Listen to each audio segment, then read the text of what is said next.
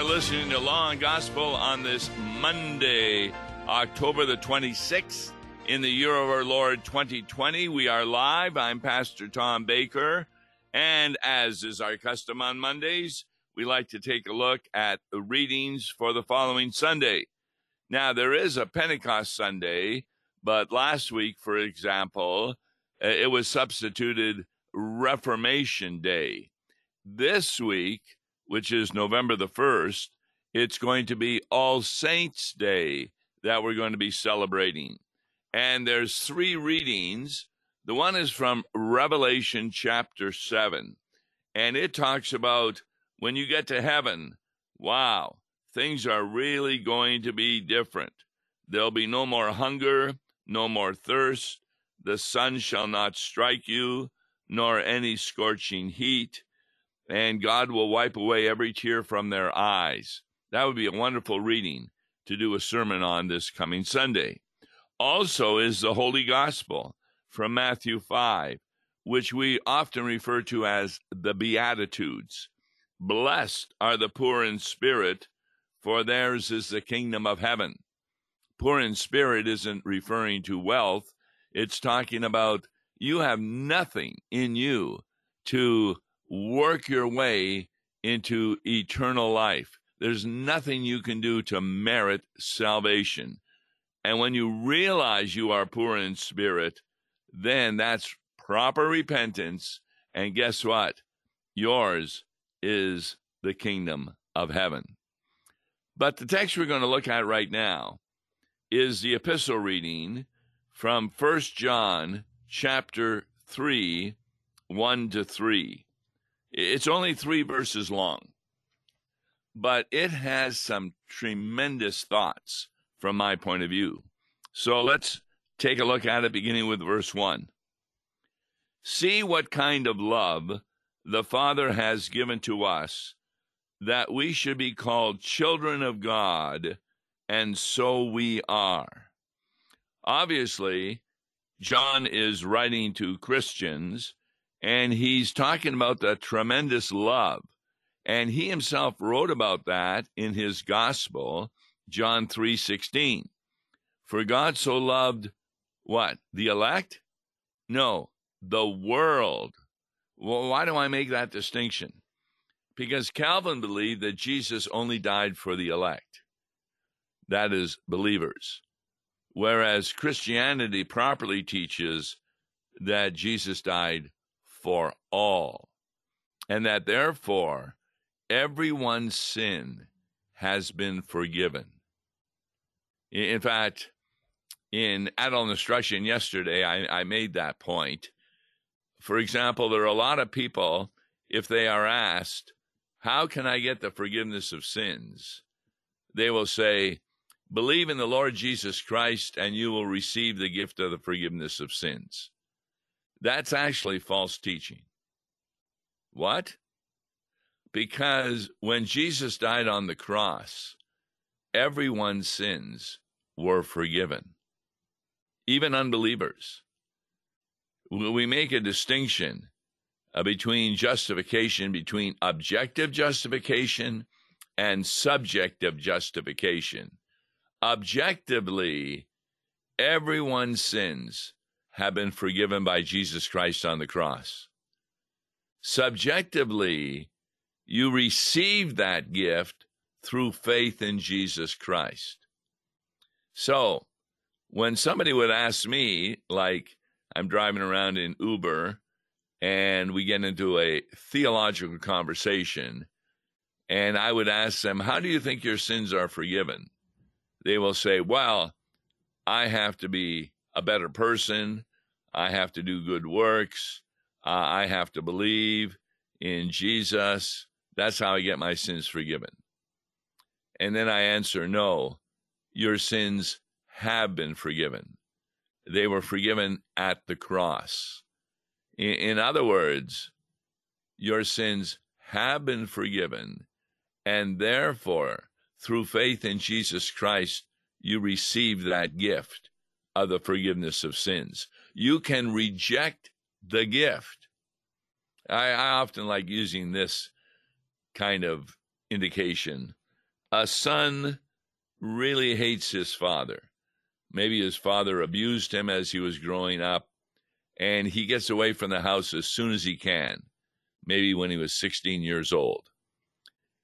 Ten years later, a lawyer calls him and says, Your father has died, and there's a reading of the will, and you have been left $100,000. But you have to be at the reading of the will to receive it. But the son so despises his father, he says, I don't want to even be at the reading of the will. I don't care to receive his money. So the question is Is the $100,000 the son's? And the answer is yes, it is. According to the last will and testament of his father, he left that 100,000 for the son but does he ever receive it? And because of his hatred of the Father, he refuses it and therefore never receives it. That's how Christianity works. You have received the gift of the forgiveness of sins, but you can reject it through unbelief. You don't want it. It's not a command to take it, it's an invitation to receive it. And remember, C.F.W. Walther gave a wonderful example of the difference between a command and an invitation. Somebody is really hungry, so you take them to a restaurant and tell them, order whatever you want and eat it. I'll pay for it. And the person looks at you and says, I'm sorry, I don't follow anybody else's commandments telling me what to do. Now, who would say that? Obviously, if he's hungry enough, he would be pleased. And he understands it not as a commandment he has to obey, but as CFW Walther points out, as an invitation to receive a free gift. That's the purpose of the church to invite people to receive the free gift of the forgiveness of sins that is already theirs. And therefore, when that occurs, they are called children of God. Now, I thought there was only one only begotten Son. Well, that's correct. We are not begotten children, we are adopted children. And God uses that phraseology in the Bible to talk about how we become His children. And we do that not because of anything in us. Oh, a few weeks ago, we were talking about CFW Walther's lectures, and he was criticizing Melanchthon. Melanchthon, later in his life, was talking about the idea that when somebody is chosen by God, there must be something in that person that God recognizes as, well, deserving election. And of course, that is wrong. There is nothing in the Bible that indicates why some are saved and others are not. It's going to be my first question at Gabriel's booth of unanswered questions. I'm not sure I'm going to be able to ask that question, but if I do, it'll be interesting the answer, if there's an answer even in heaven. So, we are called children of God. The next part of verse 1 the reason why the world does not know us is that it did not know him. What does that mean? We are not recognized as children of God because the world doesn't recognize the true God. I, I was listening to an individual who is very conservative when it comes to political matters, but he had a lecture on why he doesn't like the question, Do you believe in God? And his answer was this If you say you believe in God, then you would be perfect in your works. Every time you're not perfect in your works, that's saying you don't believe in God. And so he didn't like that question because he knew he was not perfect in his works. But you see, he's got the wrong God. He doesn't know the true God. The true God is like a parent who has a child that misbehaves. Does the parent say, Oh boy, I'm going to kick this kid out of my house because he didn't obey me and he wasn't at home in time for supper? He kept playing baseball for another 20 minutes. No, no parent's going to do that. They continue to love even an undisciplined child. Now, they may give some consequence to bad behavior to help the child learn not to do that. But they don't take away their love from the child. That's the God we have. He loves not just good Christians, he loves sinful Christians. And Christians do every sin. Uh, you can go, as I've done, uh, to prison and speak to prisoners in jail or the federal prison. One time I had the opportunity. You're talking to a murderer or somebody who stole from the bank or abused women, etc. And they have come to believe in Jesus Christ. Guess what? Those sins have been forgiven. In the temporal realm, they're being held accountable for their crime. But in the spiritual realm, God is not holding them accountable for their crimes. Heaven is their home. Now, this is really an important point. The reason why the world does not know us is that it did not know Him. Now, here's a principle that I came across in studying for a Bible study recently. There is nothing in Christianity that is so clear that faith is unneeded. I, I want to say that again. There, there's no teaching or doctrine of Christianity that is so clear that you can understand it apart from faith. If you don't have faith, you will not understand Christianity. And that's why the world does not know God because they don't have faith. Let, let me give you an example of what Christianity teaches. I was uh, preaching in front of a congregation of many people yesterday, and I looked at them and I said, uh, Put your hand up if you are sinless. And only one person put their hand up.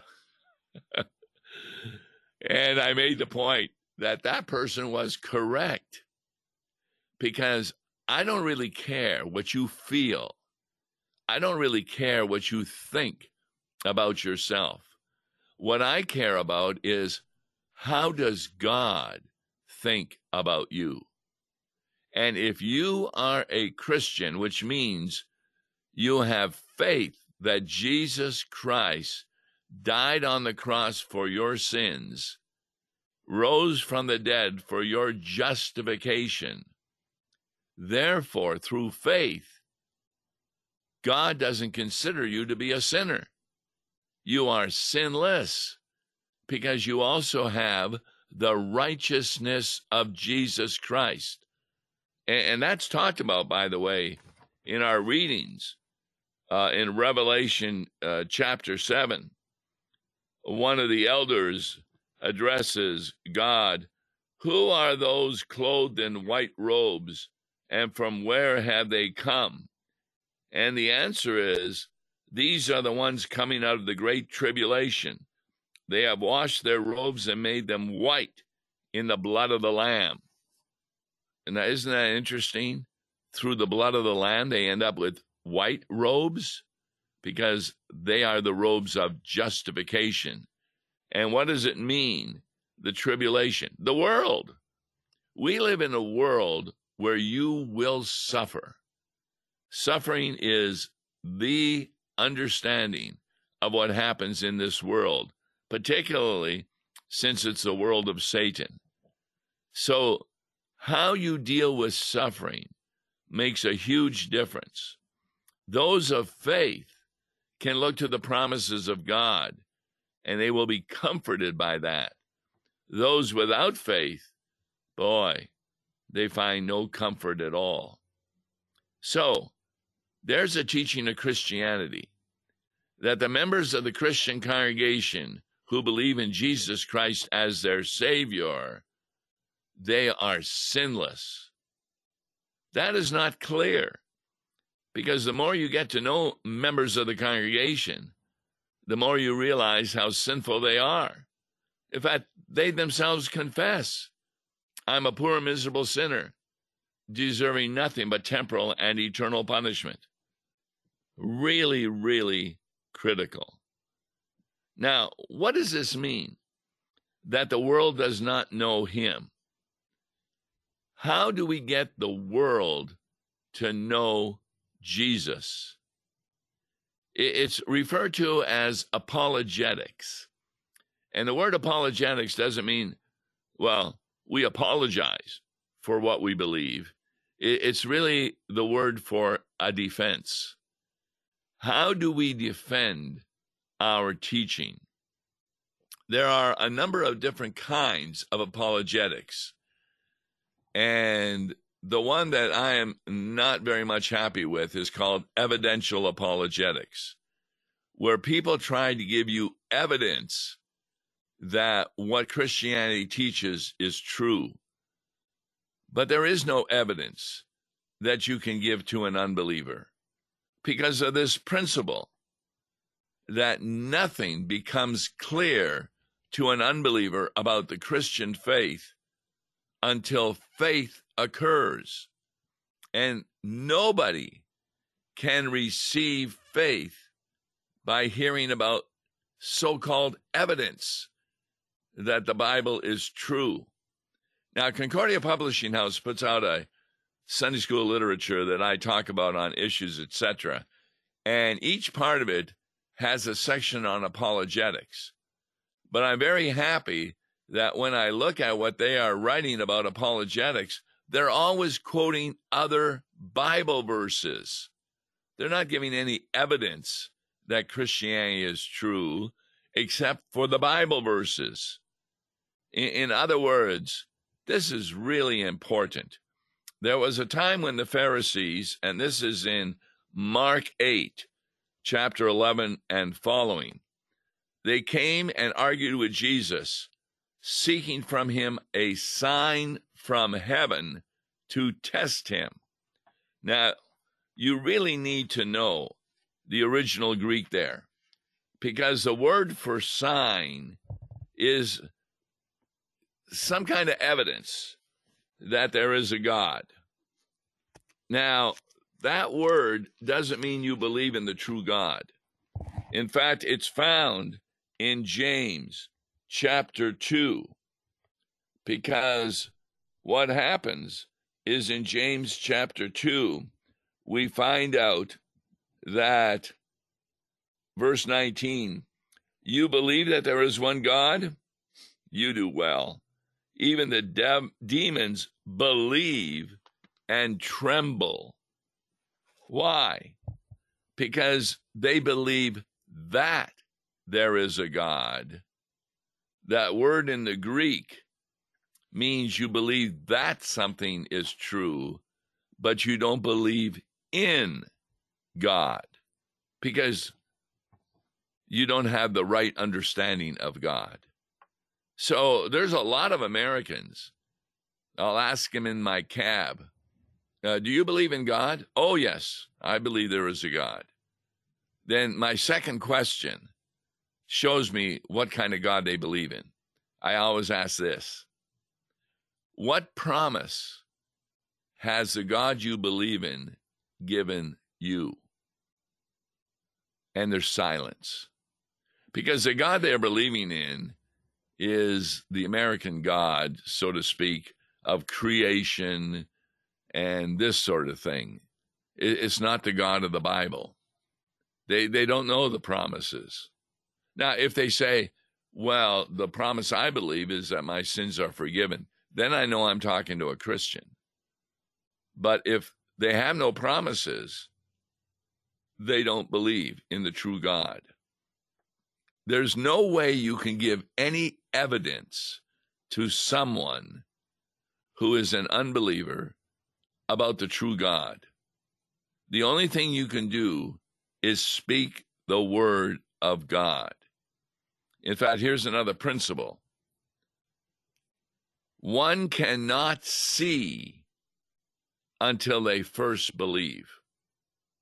What does that mean? Well, think of the feeding of the 5,000. 5,000 men, not counting women and children, were fed.